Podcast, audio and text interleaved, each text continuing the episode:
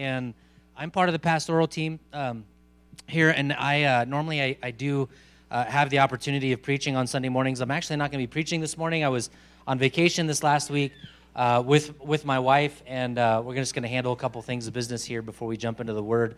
Uh, but it was actually pretty incredible in the first service. Uh, a gentleman who was clearly using some drugs came in the first service and interrupted the first service while John was preaching. And I was sitting in the back and I thought to myself, this is it. This is the day the pastor gets shot. and I'm not preaching. Praise the Lord. God is so good. And then um, I had to escort him out, and uh, everything's okay. Hey, no, but I am up here this morning uh, because our uh, children's directors, Abby uh, and Joe Casey, have a little baby girl that they want to dedicate this morning. And so uh, Joe, Abby, and uh, all of the kids and all of the family, family, uh, and Elena, uh, who I'll be dedicating this morning. If you guys all want to come up, and I'll just move this kind of out of the way here for a moment. And um, hopefully, Elena just passed out, so hopefully she'll let me hold her, no problems. And this is Ava. So, um, you've got family members uh, of Joe and Abby up here, and and they all love the Lord and care about who Jesus is and the Word of God. And so, what we do with baby dedications is uh, it's an opportunity for us to stand before you and and first of all pray uh, for this young baby that she will grow to know who Jesus is and and to fall in love with the Bible and the Lord. And so, what Joe and Abby are doing is they recognize that this doesn't ensure salvation for their child, but what it does is it allows them to stand before you as their family and to make a covenant with you, a promise with you that they want to raise Elena according to the gospel and according to the word of Jesus Christ. And then they're also, in a sense, saying, hey, for you who are family for us, uh, we want you to hold them accountable too. It takes a village to raise a, a saint, if you will. And so for you, you're also covenanting and promising with them to help guide and direct uh, them as they parent as well. And so, uh, Joe and Abby, do you covenant with your church family here to raise Elena according to the gospel and according to the word of God? And family, would you, for those of you who, who want to covenant with them and, and be uh, prayerful behind them and part of their family in this regard, church family, would you covenant with Joe and Abby to raise Elena according to the gospel of Jesus Christ and the word of God? And the church said, yes. We do. Well, let me pray for her. Let me see if she'll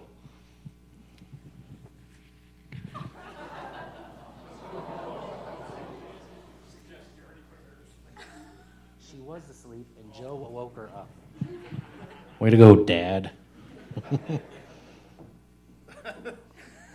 she looks like she's been drinking all night long. well, let's pray. Lord, um, as I hold this beautiful baby girl in my hands, and just in awe of the way that you create and the way that you mold and shape. Lord, that each person here was once a child, and in your eyes, they're still children. And that, Lord, you, you see us the way that we see this beautiful baby girl in my arms. And so we thank you for life. We thank you for the way that you view us in innocence. We thank you for loving us in spite of us. I pray for Joe and Abby that they, Lord, would, would walk with you closely and teach their children the word, especially Elena here. And for Elena, we pray you soften her heart and guide her and lead her closer to you all the days of her life. May their home be filled with your love and be filled with the word and the grace and the knowledge of Jesus Christ. And we trust you for it, Lord. In Jesus' name, the church said. Amen. Right, give her a hand. She did it.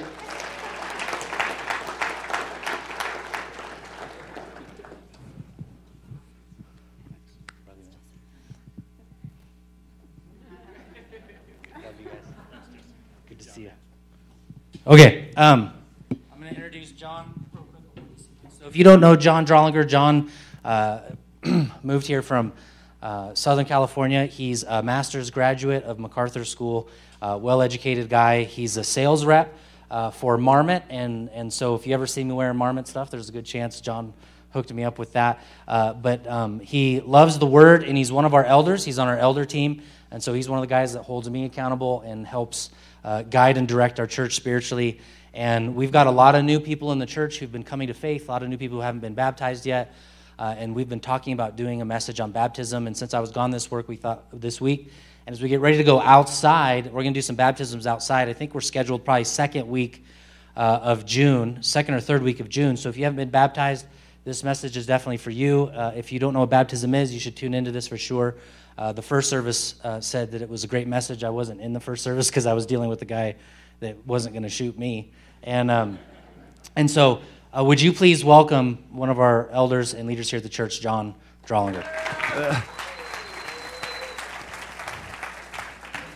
Thank you, Jesse. And uh, God bless the Pastrells. That was really neat to see. Um, it actually sets up what we're going to talk about today really well in some parts with baptism. Um, oh, no, we'll still do. I, I got to say some announcements. This message isn't starting yet. Michaela's got an announcement too. But um, yeah, just really, really neat to see um, the Pastrells and the faith being passed along through that family. Um, but yeah, like Jesse mentioned, we are heading back outdoors in a couple weeks, which opens the opportunity to do some baptisms out there. And so we just thought, with all the new people in the church, that this would be a good time, especially during all the closures of the past year. We've had a lot of new people come for the first time, and we just thought this would be a good kind of next step for those to take to learn more about our church. So, um, whatever I don't get through today, Jesse will be teaching a class in coming weeks um, before main service, because we'll go from two services to one service when we go outside. And um, I'll just leave it to him to clean up whatever mess I make today on the subject of baptism. Um, some other stuff going on. My wife and I are really involved in the high school ministry, and high school camp is coming up, as well as middle school camp. Um, Caleb, our youth pastor, has a ton of experience with these camps, and this is bound to be a great one. I've seen his schedule and the teachers and the games and activities, and camp was a huge part of my life. Um, it's where I first understood the gospel, so I'm a big believer in students going to camp. So if you have a student age child that might be interested in that, make sure to sign up. There's so much fun stuff going on in the youth ministry here. A team just put on a prom Friday night. If you follow the Instagram, um, you'll see some of those 90s themed prom pictures since none of the local public schools were able to gather like that this year. We decided to do one here, and one of my son went and had a, a good time. I, I don't think it was too awkward for him. I, but oh, okay, all right, good. You saw him, all right, good. Um, so, the, uh, and then Michaela Grant is here. She manages, her and her husband manage Foster the Sierra, so she's to um, share with you a little bit about their ministry and some opportunities with that.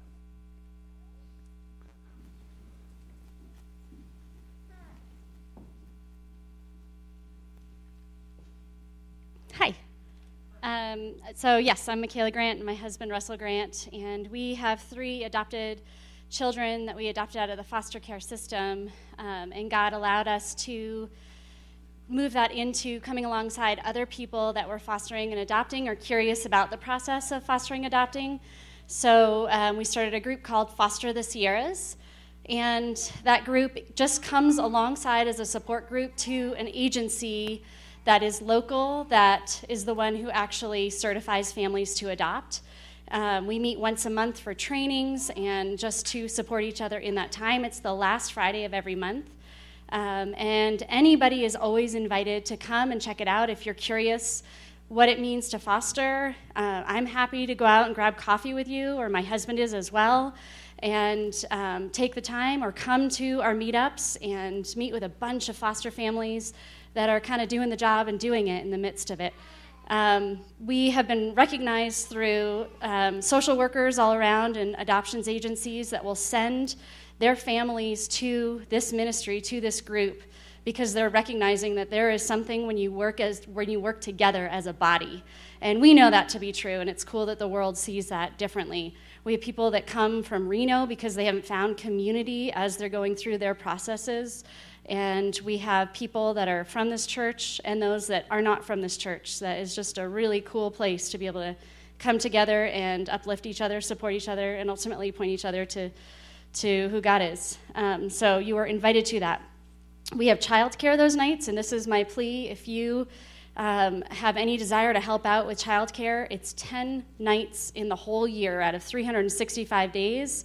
Um, to be able to help us out, we are looking specifically, maybe you're you're newly married and you think, oh, maybe that's how we'll grow our family. Come help us watch these kids while the adults have some time to really talk some of the nitty gritty. Or maybe you are an empty nester and you find yourself um, being able to offer that time up. Come talk to me afterwards. Um, we some of the things that we're doing we have the crafts that are here this morning. I think they're over here in this corner where they had the privilege of adopting their daughter and now they have two little boys under the age of two that are a sibling set. One is just a couple weeks old and um, they are getting to do what god has done for us which is pull us out of that mire and to be able to give us life when maybe the world around us hasn't isn't giving us life. And um, so i am thankful for them. And we have the weed family who's here this morning who has a bunch of kids one of which is in a wheelchair. And foster the sierras has had the privilege because of you guys and your generosity um, to be able to come along and support them. And we just are so blessed and thankful to even recently have a donor that said hey there's this chair that um, the weeds wanted for their son and it costs you know $4000 and there's a donor that said nah this is god's kid this is god's money this is where this goes. So you guys have the opportunity to partake financially. If you desire to you can put it in the offering box with a note on it that says foster the sierras or fts um, and i'll just give you the update of where we are. We've been schools have been closed down. It's been a different sort of a world for kids lately and um, what we're kind of seeing in the world at large in calls for CPS is um, some gnarly stuff, more gnarly than normal, where you have kids that have multiple fractures that are going to the hospital um, because of abuse, and you have kids that are in homes that um, have been with a parent who has committed suicide and they're not found for a day, two, or even three days after that parent has committed suicide. And these kids, um, they need prayers. They need um, people to love on them and help take care of them through this trauma. And um, we know that if this is what we're seeing, that there's so much that's going on that isn't seen by authorities or, or teachers or people that would be able to report some of these things. So please be praying for these kids that um, as they need help, they would be directed to people who would be able to help them. Anka has been an amazing support. Anka, are you here this morning? I didn't see her, but um, she has just been a gift to us. She has been our faithful sitter week in, week out, and she is transitioning to moving in the coming months. Um, and so, again, I plead for you if you feel that call in your life, we need sitters on these Friday nights. Ultimately, you guys have the opportunity to be part of what God is doing through this ministry and all the ministries here, and that I know God will be glorified through it, and um, regardless of what we decide to do. So, thank you.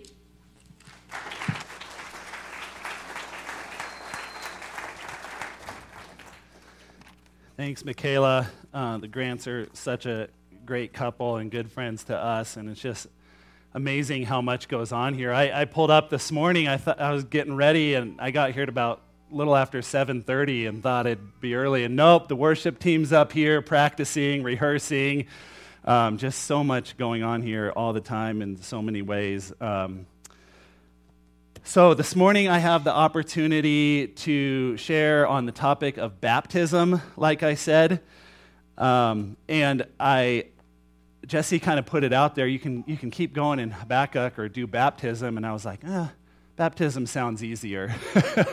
and so I started studying, and it became quite the topic. And uh, I thought, ah, maybe I'll just do something on John the Baptist. And uh, I was studying about that, and it kind of led me into John 3 and uh, the conversation between Jesus and Nicodemus right in there about new birth, being born again. And I thought, oh, maybe the message will be more biographical. And then I thought, no, maybe it should be more practical. I ended up in First John looking at some of the signs of how to tell if you're truly born again or not. And I was talking to my wife yesterday, which should I do? And uh, I, I, think we're going to just kind of shoot for all three. So you get three for one today. Uh, well, I think um, this might be a little bit like climbing Mount Rainier, okay? I was a guide on Mount Rainier for a couple seasons years ago. And Mount Rainier is a really unique mountain.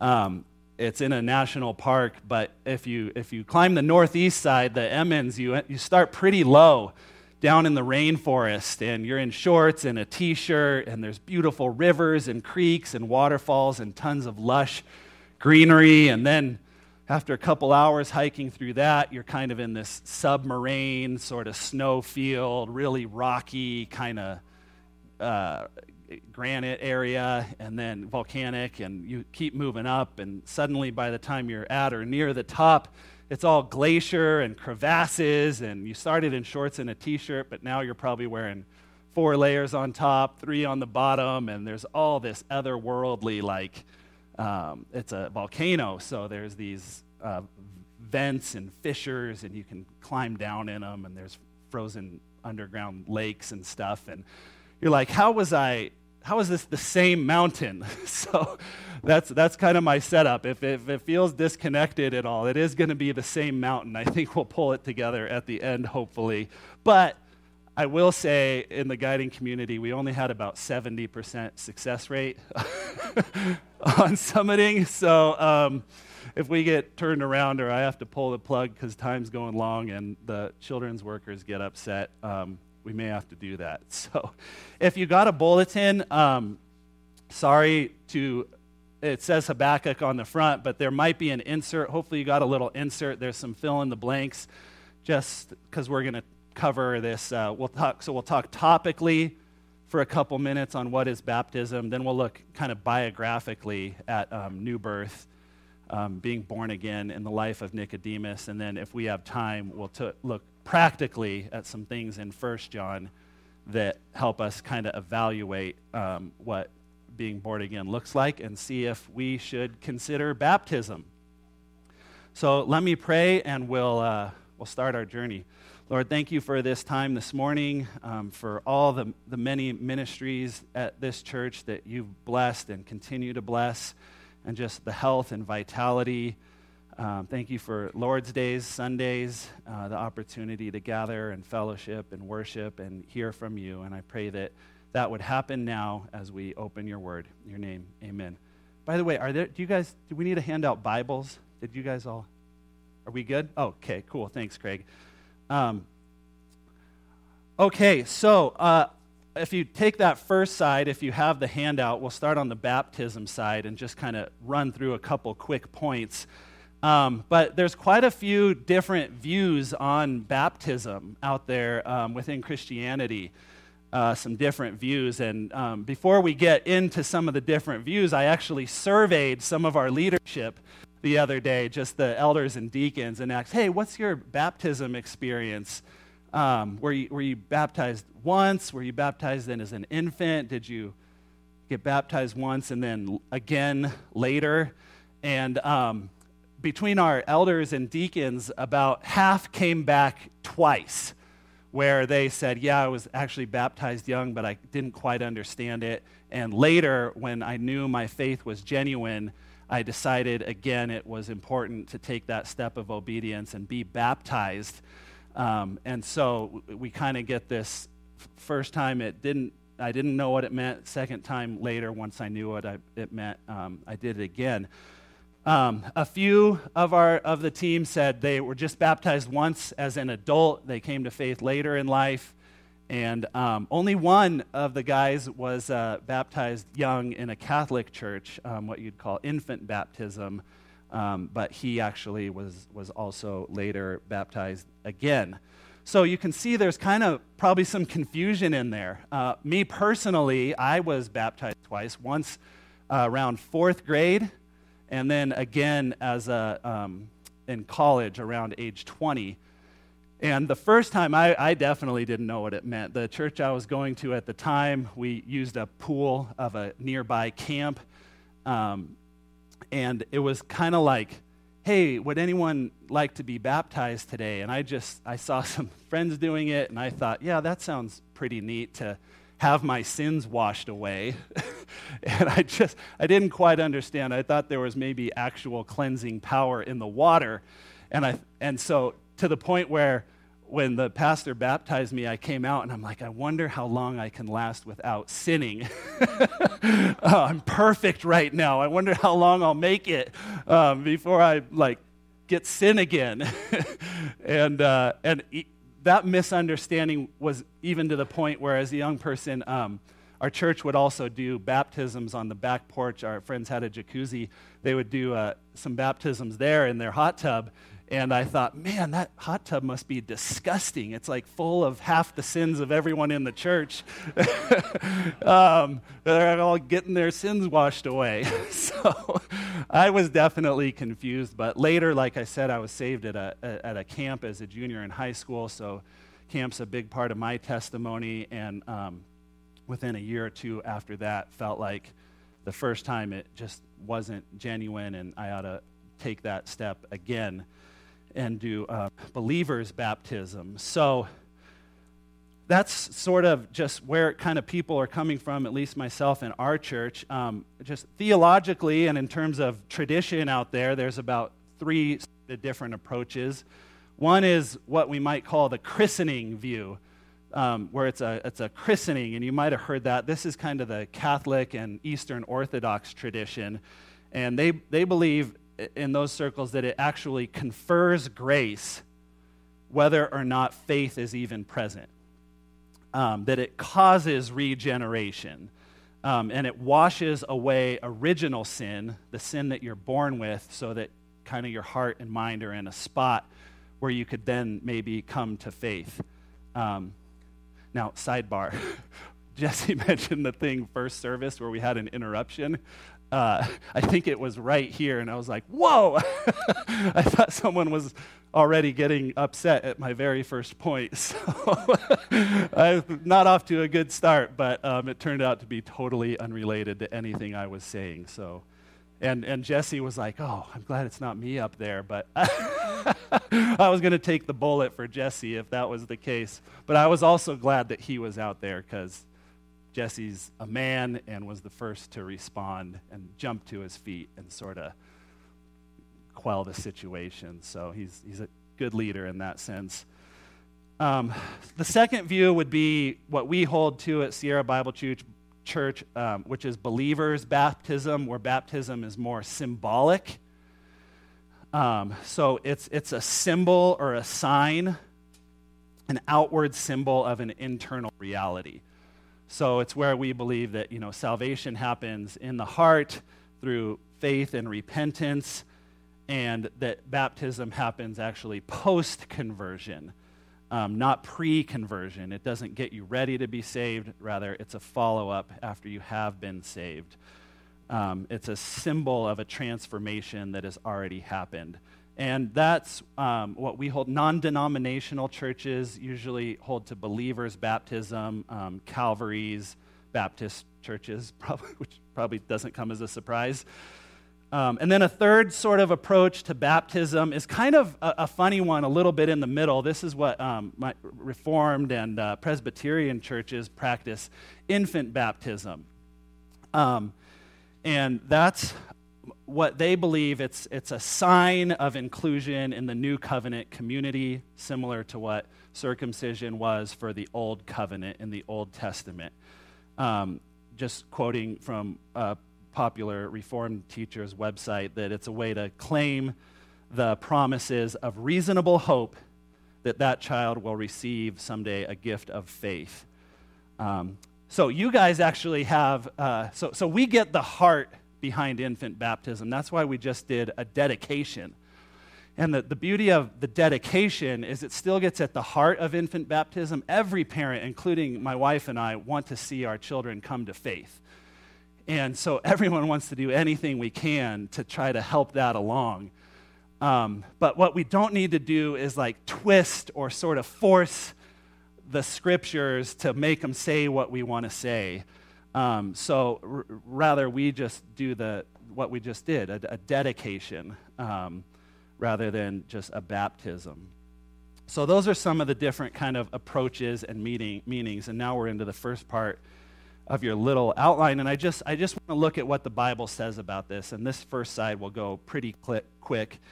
Uh, but the first point there, um, what we believe the Bible teaches is number one, that baptism is for believers. That baptism is for believers. And if you just take a plain reading of the New Testament and Acts and other verses, this, this is what you're going to walk away with.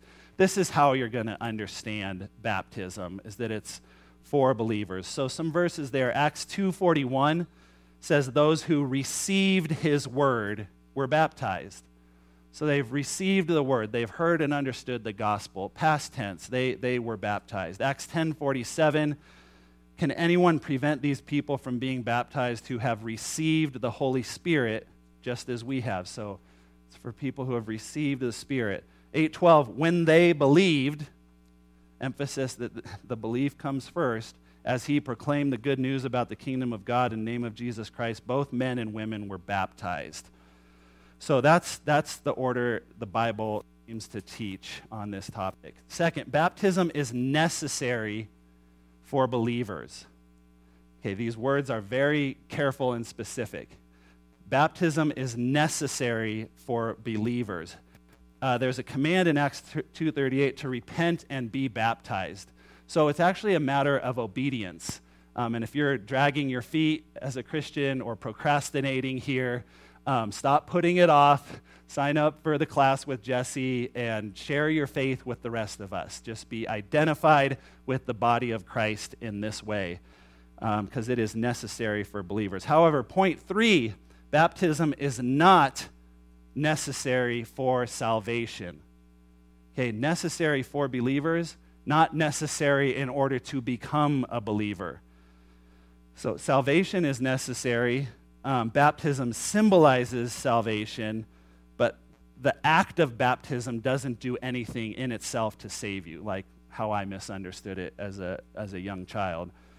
Um, no works ever are. We see this clearly with the thief on the cross when he was hanging on Calvary next to Jesus, and Jesus said, Today you'll be with me in paradise he wouldn't have had any time in there to be baptized or do anything for that matter except for believe in Jesus, and that faith alone was enough to save him. Um, so, while it's necessary for believers as obedience, it's not necessarily necessary to become saved. Fourth, baptism, we believe, is by water immersion. There's some disagreement whether it's okay just to kind of sprinkle or dabble or um, dip into the water, but we think the full word picture that the Bible teaches is best displayed with water immersion because that symbolizes the death and burial and resurrection of Christ that we're participating along with his death, burial, and resurrection. So we believe it's by water immersion. And this partly, too, just comes from the meaning of the word to baptize in Greek.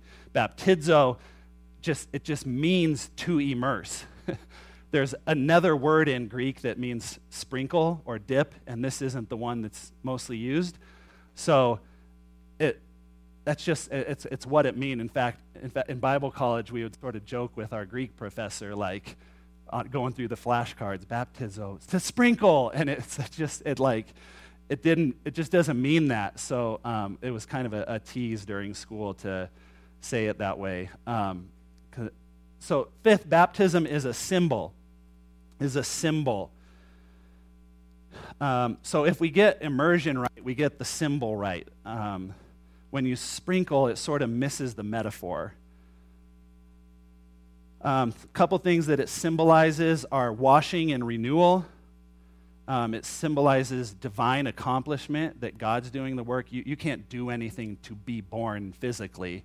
So the metaphor is great. Like you did nothing to enter your parents' womb. I mean, that was that was your parents. It wasn't you doing that. Um, so you can't do anything for spiritual birth as well. That comes about with things outside yourself. It symbolizes death, burial, and resurrection, and it kind of even satisfies symbolizes satisfied wrath. Water is sometimes associated with wrath, like the flood waters with Noah and the ark. And so it symbolizes that we're no longer under God's wrath um, when we're immersed like that, but we're raised to new life. Six, baptism is one of two church ordinances. one of two. The other one that we regularly practice here is called communion uh, or the Lord's Supper, where we take just the little cracker and the wine or the juice. And um, that's also a symbol of our dependence on God for nutrition, um, for our health, for our sustenance, for daily bread. Um, and it's a reminder. God, Jesus said, Do this in remembrance of me. And that happens regularly. We practice it here once a month. Um, some churches do it every week. But that means in a year you'll have done it 12 times. Um, if you're a Christian for 10 years, maybe 120 times. so that's more ongoing, frequent. If there's sin in your life, it doesn't mean that every time you sin you need to be rebaptized. But the Lord's Supper helps with that reminder that, that of forgiveness of sin. It kind of points us back to our, our baptism. But baptism is typically once it more symbolizes justification, which is just our eternal salvation made right before God, which doesn't need to happen over and over again. Whereas um, communion more symbolizes sanctification, just that ongoing growth process that can kind of be up and down and um, part of the believers, how we kind of deal with sin in our life symbolically. Seven, baptism is a first step in church membership in church membership. It's a way to just say, hey, I'm with them. I'm, I'm part of this body. I, am I'm, I'm part of the body of Christ. Um, it si- symbolizes our adoption, um, bringing brought into a community, into a family. Eight, Jesus was baptized. Jesus was baptized. That's a really interesting one because if baptism is a symbol of faith and repentance, how, why would Jesus, who never sinned, need to be baptized? And John, John the Baptist had this very same question like, why would I need to be baptizing you? You're not having this conversion experience that baptism symbolizes. And Jesus says, no, no, it's, it's okay. We're going to do this. It's, it's necessary um, in order to fulfill all righteousness. And that is a really powerful thing we could spend a lot of time on. But what's amazing about the life of Christ is that he still did all these acts of obedience along the way.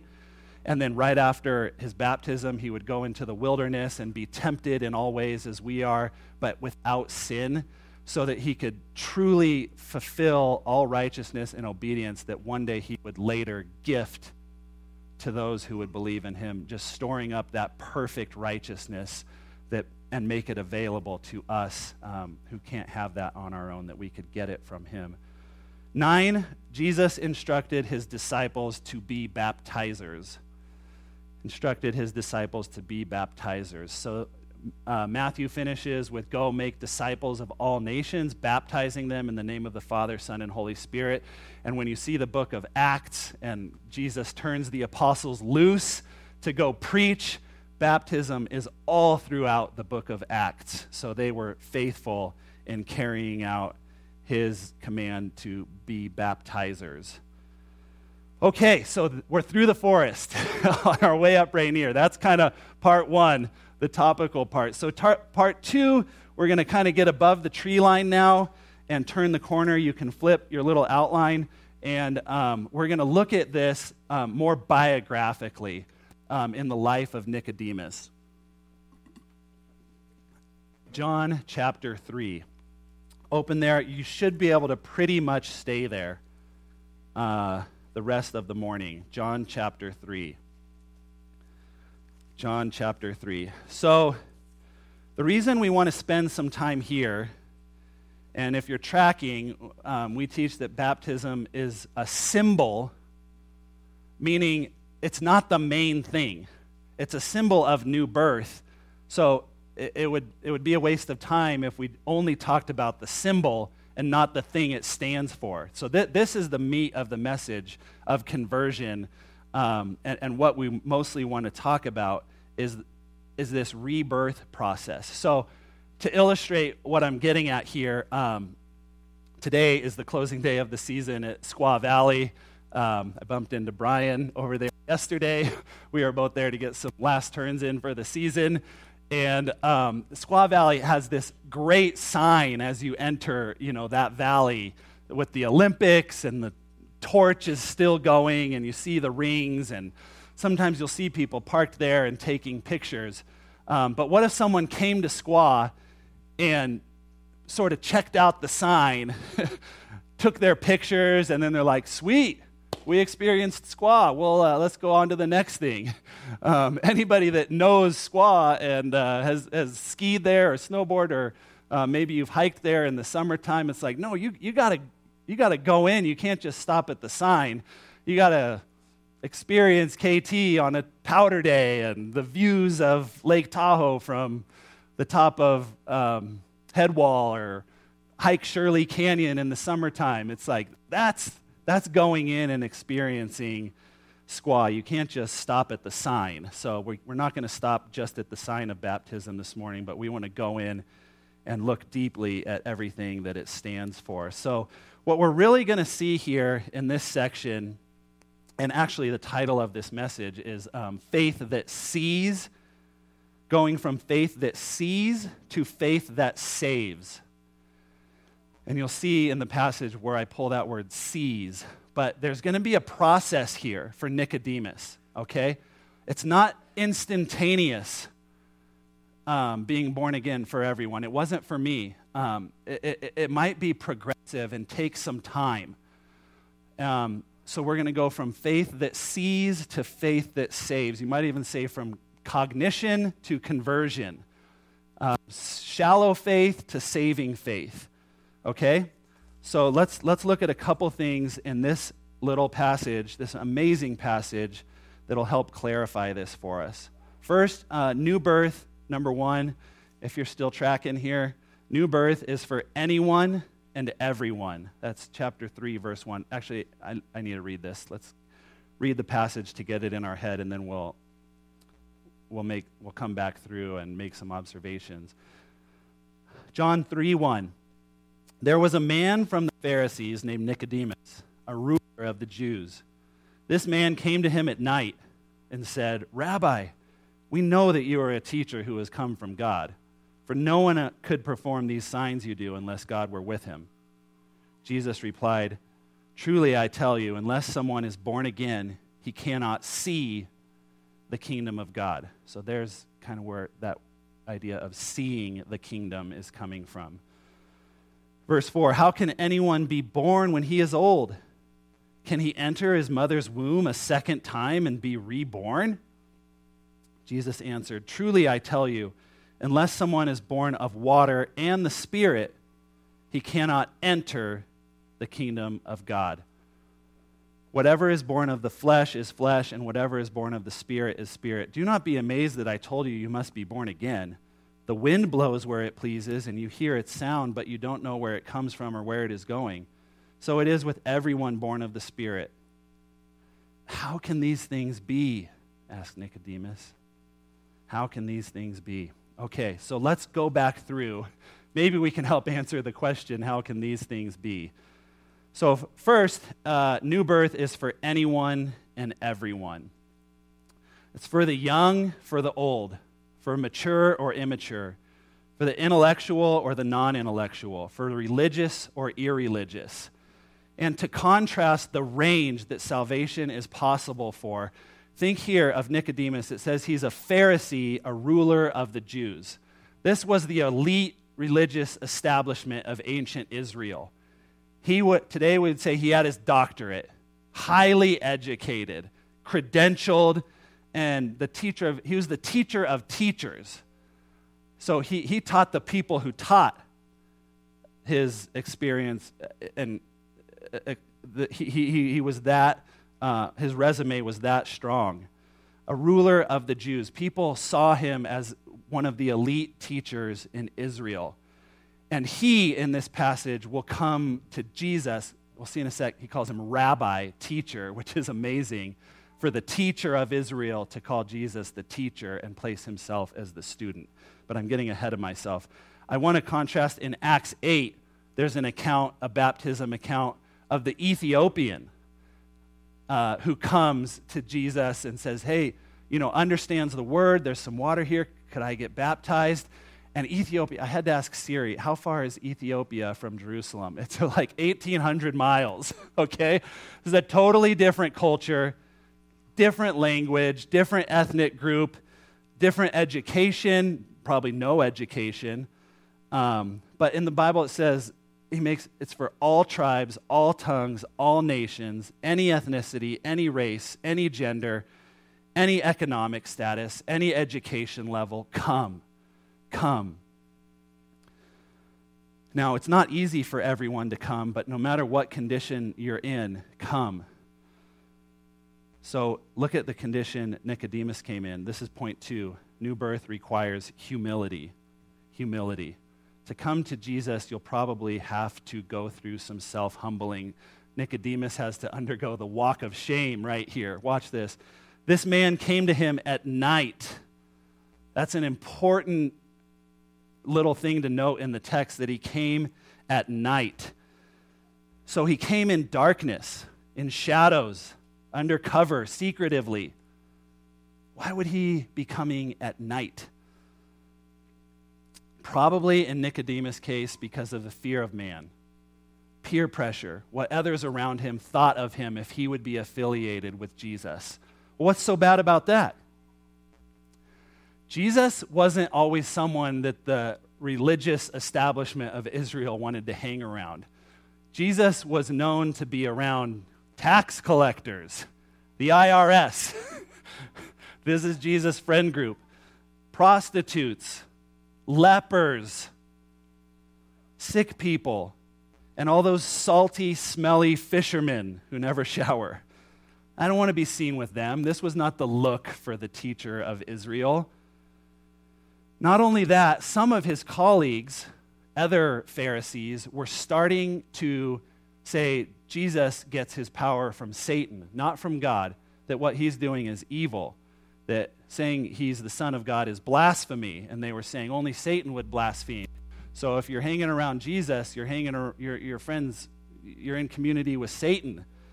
So Nicodemus had to come at night because he feared their opinion of him. But he came. Okay? He came at night, but he came. That's great. No matter what condition you're in, no matter where you're at in your life, no matter what peer pressure, family, career, politics, social status, finances, just come and work it out with Jesus as Nicodemus is doing, even if it means coming at night. A few chapters later, Jesus teaches that no one comes unless the Father draws him. So, what we see here, even though Nicodemus' faith isn't saving faith yet, that that draw of the Father, that calling, sort of that magnetic pull, is on his life. And I, I think that's why, like, when I was baptized young and it didn't mean anything, I, I, I'm not I was going to say throw the baby out with the bathwater, but that might be mixing metaphors too much. It, it, it's not something to totally discount because the Lord's working in your life. He's drawing you, calling you to Himself, and He's doing a work there that at, at least it's better to come at night or in whatever condition than to not come at all. Number three, new birth involves grappling with Jesus. Grappling with Jesus. There, there's a wrestling there that's very healthy. Get, come and get your questions answered. If, if you're not getting it, if things aren't clicking for you, if you've got all these questions and just need to come to a church leader or to the Bible or to a good podcast Bible teacher, come and get those questions answered like Nicodemus did. So it says, look, look how he comes. Um, he says, Rabbi, we know that you are a teacher who has come from God, for no one could perform these signs you do unless God were with him. So, Rabbi, now that's a good thing, but it's also kind of obvious. Like, everybody knew Jesus was, or, yeah, that Jesus was a teacher. Um, so, it's, it's kind of like going up. Um, I don't know, my head's still in like ski land, but I was thinking, um, like Mikaela Shiffrin was out here training a few weeks ago, one of the best World Cup racers. And if you went up and like, you, Mikaela Shiffrin, are a skier. It's like, yeah. I mean, that just, You're not, that's so obvious.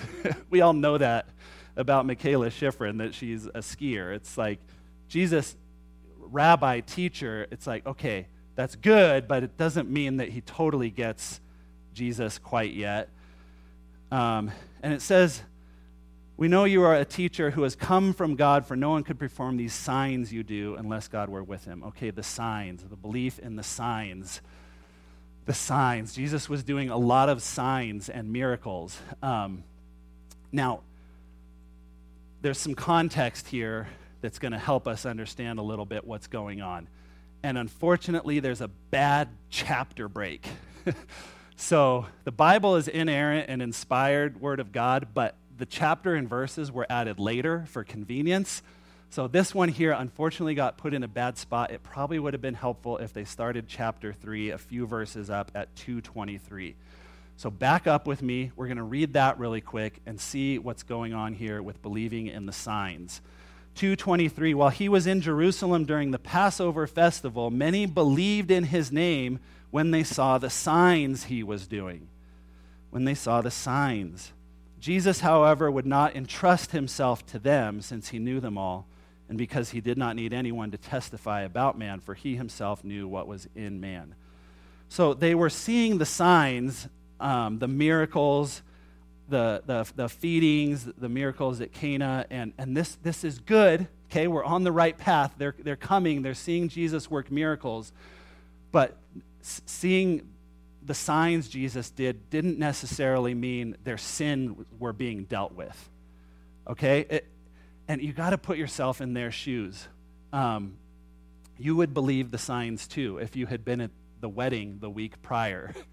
and all of a sudden you're at just a common person's wedding and they bring out barrels and barrels of bottomless $10,000 French Bordeaux at this amazing miracle at Cana at the wedding that this family could have never afforded. Um, also, the week prior, you see him completely cleanse the temple. He just goes crazy on the swamp creatures, turning table, just upending the political people who were profiting from the temple. Like, they want to binge watch this stuff. I mean, this is their Netflix. It doesn't get better for they, they're ready for the next season. I mean, this is entertainment of their day. to see to see Jesus just go off on the Pharisees in the temple and later they would these groupies, all these kind of followers at the fringe would sort of be around him and oh man, those meals. those free handouts. Wow, did they love that stuff? um, which is strategic, by the way. We uh, lead a middle school class second hour here a lot of mornings, and having donuts really helps build that ministry with the middle schoolers. So don't totally discount food as a ministry strategy, but um, if they just came for the donuts and ignored everything else I said, I think I'd be a little disappointed. Um, so many believed when they saw the signs, and the way this sentence kind of unfolds is that um, Jesus did not entrust himself to them. And, and how you could actually say that is that he had no faith in their faith. This was not yet genuine converting faith. To see the signs, to understand him as a teacher, he had no faith in their faith. It wasn't genuine saving faith yet, but it was going the right direction. Number four, can, new birth can be instantaneous or progressive over time. I'm, I'm jealous of folks who have that experience like Paul, just going from knowing nothing and being against Jesus, even persecuting him, maybe an atheist, um, or just, uh, you know, just rampant sinfulness and all this stuff, and just instant conversion and life change. Um, that is really neat to see testimonies like that. But it's not the testimonies we hear all the time. It's, it's not everybody's conversion experience. Sometimes it takes time. And this plays out in the next few verses. So, verse 3, Jesus replied, Truly I tell you, unless someone is born again, he cannot see the kingdom of God. All right? It sounds like he's going to say the same thing twice, but there's some difference if you look closely. Watch this. Verse 3 Truly I tell you, unless someone is born again, he cannot see the kingdom of God. Verse 5, listen the second time. Truly I tell you, unless someone is born of water and the Spirit, born of the Spirit, he adds that in the second time, he cannot enter the kingdom of God. Okay? So the first time how he says it is unless you're born again, you cannot see. Second time, born of water and the Spirit, you cannot enter. So there's something mysterious in the way God works that I can't explain, but that happens. And I think a lot of you know what I'm talking about, even if we can't explain it, between just that process of first seeing and kind of knowing and believing in God, seeing the signs, being drawn to Him, to a saving faith that where you receive the gospel, understand it with clarity, you're filled with the Spirit, and genuinely converted, a new man. Old person is gone, new person has come. Um, that something's going on there. So, uh, theologically, these are, we do a Tuesday night class, some of the guys, um, where we do some theological studies. We'll get into this. but for, the, for this morning, um, I want to try to teach it how Jesus teaches, which is with metaphors. So um, he, he mentions the parable in a few chapters of the soils and the seed, right? The soil, the parable of the soils. So I think this kind of first drawing phase is like your heart is like soil. And there's the, the metaphor some the farmer scatters the seed, some fell on the path and it was trampled down.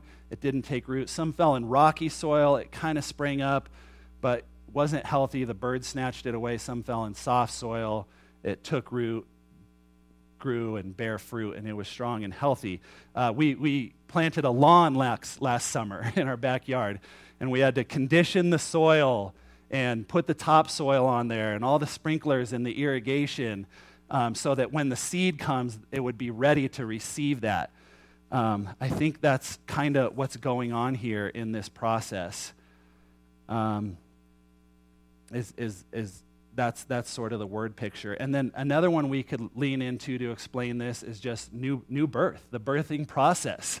Um, there's a time there that's mysterious called pregnancy in physical birth. There, there is a time where it's a life but there's still umbilical cord. He's not breathing air. It's alive, but he's not yet walking and breathing and eating on his own or her own in, in the womb. And so there's kind of something mysterious in there that, that happens as we come to Christ. Um, and you see Nicodemus really getting confused here. Um, because he says, How can anyone be born when he is old? Can he enter his mother's womb a second time and be born? So you see there, he's still stuck on the physical. He's not getting that it's a symbol, that it's spiritual rebirth that Jesus is talking about. He's stuck to his senses, and he's not yet opening his heart totally up in faith to believe the gospel and the Spirit. Five, New birth is mysterious. Um, and just two more after this. New birth is mysterious. Now, Jesus, again, the master teacher, rabbi, the teacher, why people were so amazed at his teaching is because it was so clear and so easy to understand because he taught in parables, word pictures, illustrations. He made complex things simple, and he does that in the most brilliant way right here he explains the mystery with the metaphor of wind, verse 8 or 7. Do not be amazed that I told you that you must be born again. Like, here, let me, let me bring this down to where you're at, Nicodemus. Wind blows where it pleases, and you hear its sound, but you don't know where it comes from or where it is going. So it is with everyone who is born of the Spirit. How, what a great illustration. When we feel its effects, we know it's real, if you're in the back, you, you see the cornices up on the ridges and what hard driven snow can do to transform a landscape. Those of you lake surfers, not too many, but lake surfer, I mean, you can, the wind can really whip up on Tahoe. You don't know where it comes from or where it's going, but um, I mean, it's, it'll whip up enough to push a, a surfer into shore. Um, but that's mysterious. And so Nicodemus is going from seeing the miracles to understanding forgiveness and salvation. Um, so the mystery, as explained by the wind. Um, five or six, new birth requires clear comprehension and belief of the gospel. Clear comprehension and belief of the gospel. Now, these last two points depending on where you're at in your faith journey, are what's going to help you turn the corner the gospel and repentance. These are what we're really looking for in genuine salvation. Um, clear comprehension and belief of the gospel. 316. John 3:16. Ever heard that one? Did you know it's in the context of a conversation with Nicodemus right now? That Nicodemus, with everything we've just been talking about, where he's at, that Jesus is going to give the most clear gospel explanation in the New Testament to this guy. All right? 316 For God loved the world in this way, he gave his one and only Son, so that everyone who believes in him will not perish but have eternal life. Every Awana kid in the room knows this verse. It is that's the Bible in a nutshell. Okay, you want to boil it down. That's the, everything the Old Testament leads up to and the Gospels flow out from is that God loved the world so much that he gave his only Son that whoever believes in him will not perish but have eternal life. So when you repent and believe in Jesus, you won't perish because he already died in your place. So the punishment you deserve for your sin, Jesus took it for you on the cross. And then that righteousness that he earned through perfect obedience in his baptism and temptation, he gives that to those who repent and believe. So there's a swap, an exchange, a trade out, a transaction where his righteousness for your sinfulness. Whoever believes in him will not perish because those who believe in him, he's already died in their place as a substitute and taken the penalty for their sin so that when God looks down at you, he sees Christ if you've believed in him. So God treated Christ on the cross as if he lived your sinful life so that he could then treat you as if you lived Christ's perfect life. So the wrath toward your sin falls upon Christ. The blessing for Christ's perfect life of obedience falls upon you. You're welcome to enter into eternity with God, but enter so, this is the gospel, and this is what blows Nicodemus' mind. This awakens him. He's never understood this, and, and now it helps him understand that Jesus is going to die in his place because he's a sinner. The Pharisees had self righteousness, but now he's exposed to his sin. And finally, number seven, new birth requires repentance from sin. So, watch how Jesus closes out this masterful conversation in verse 19. 319 This is the judgment. The light has come into the world, and people loved darkness rather than the light because their deeds were evil. Loved darkness. Nicodemus came at night. Nicodemus loved the darkness. He didn't want his sin to be exposed. He was afraid to stand out in front of those around him. Uh, 21 But anyone who lives by the truth comes to the light so that his works may be shown to be accomplished by God. So now Nicodemus is like coming out into the light. He's, he's coming out of the darkness, out of the shadows. He's no longer a spiritual peeping Tom lurking around the edges, wondering what's going on inside here. He's ready to enter. And watch this. John is such a good storyteller. Flip to 7 um, you got you to turn here with me and see this as we close up. 745. And John just weaves the Nicodemus story in through this gospel so well. Of course, under the inspiration of the Holy Spirit who guided him to write this. But 745. 745. Um, and the servants came to the chief priests and Pharisees, Nicodemus group, who asked them, Why didn't you bring him? The servants answered, No man ever spoke like this. So what happened? The Pharisees sent some of their guys out, some of their, uh, uh, I don't know, bouncers or security guys. Get Jesus in here. We, we want to grill him. We, we've got some questions for him. And the guys go out and they hear Jesus and they're like, Oh my gosh, this guy's amazing. we, we're not going to arrest him. They say, No man ever spoke like this. We've never heard anything like this or seen anything like this. 47 Then the Pharisees responded to them, Are you fooled too? So condescending. Have any of the rulers of Pharisee or Pharisees believed in him? But this crowd, this crowd of dum dums, which doesn't know the law, is accursed. Verse 50 Nicodemus, the one who came to him previously, love that little narrative note. Nicodemus, the one who came to him previously and who was was who was one of them. That's a great gospel word, was said to them, Our law doesn't judge a man before it hears from him and knows what he's doing, does it? You aren't from Galilee, too, are you, Nicodemus? Investigate, and you will see that no prophet arises from Galilee. Oh, Nicodemus is softening to this Jesus guy. Uh oh, he's, he's about to jump ships. He's, he's going to, to, to Jesus' side. You're not one of them, too, are you?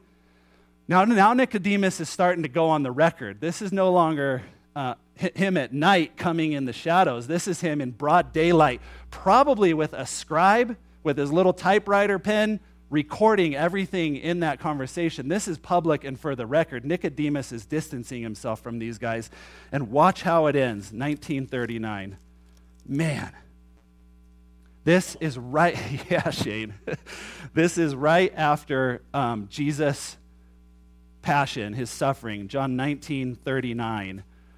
Nicodemus, parentheses, who had previously come to him at night, there's your little connector back to John 3, same guy, Nicodemus came right after Jesus had died, bringing a mixture of about 75 pounds of myrrh and aloes. They took Jesus' body and wrapped it in linen cloths with, with the fragrant spices according to the burial custom of the Jews. So, this is total sold out devotion to Christ. This is 100% participation in the gospel. This is Friday afternoon of the crucifixion in broad daylight in front of everyone going straight to the dead body of Christ on the cross, asking the Romans permission, can we take him down for a proper burial? They would have probably been like, sure. They would have just let him there hang, the crows peck at him, eat the flesh, and then they probably would have left him out in a ditch to rot because he was crucified with criminals. But Nicodemus is like, no way, not happening to my Lord. Where I'm, I, I, I want to give him a proper burial. And you see this. Did you see the thing? A mixture of about 75 pounds of myrrh and aloes. This is heavy. Uh, he, this is so much wealth. This is everything he probably has to, to, to treat Jesus' wounds, give him a proper burial. You see this with the wise men at the Nativity bringing their myrrh and aloes as a sign of devotion. You see this with Mary Magdalene when she took her expensive perfume and wiped Jesus' feet with it as a sign of devotion. And here you see it just after the cross, where, Mary, where Nicodemus is bringing all those same things and just saying, This is my Lord. I'm going on the record. I'm no longer part of that Pharisee group that I used to be a part of. I understand the gospel now. It's time for me to enter in. And this is his, this is his new tribe this is his new Lord, his new master. He is born again. This is new birth. This is miraculous. This is, this is the result of, of new birth, a, a transformed life. And yes, all the way along, he was being called, that Jesus was drawing him in. The magnets were pulling. He saw something there, but he's moved from seeing Jesus to, to being saved. This is cognition to conversion, the, the superficial and shallow to the authentic. So if that's you, you need to get baptized. if you're still on the way, um, keep coming, keep seeking, keep pursuing. Um, but if you're there, we want to hear about it. Share your faith. Go on the record. Come out with it. Say, This church is my church, and Christ is my Lord, and do what Nicodemus did. Whether it's instantaneous like Paul or over time like him, it doesn't matter. But once the gospel and the Spirit are part of your life, um, baptism is the symbol of that. So we went a little long. Children's will be upset, but you made the top of Mount Rainier. So let's go away happy. Lord, thanks so much for this amazing, amazing passage. Thanks for your crystal clarity that um, comes out in this passage. As we sing now, thanks for Brad and the team, but may these truths that we sing be right from our heart and worship you. Amen. Let's stand together as we proclaim this last song that we've been bought back, that our sin has been completely erased. And it's a joyful song, so feel free to put your hands together as well.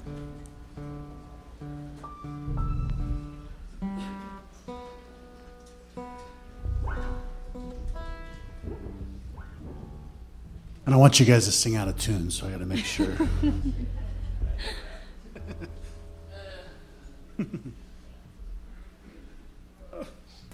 Sorry, guys. You know a joke or anything? Not on the spot.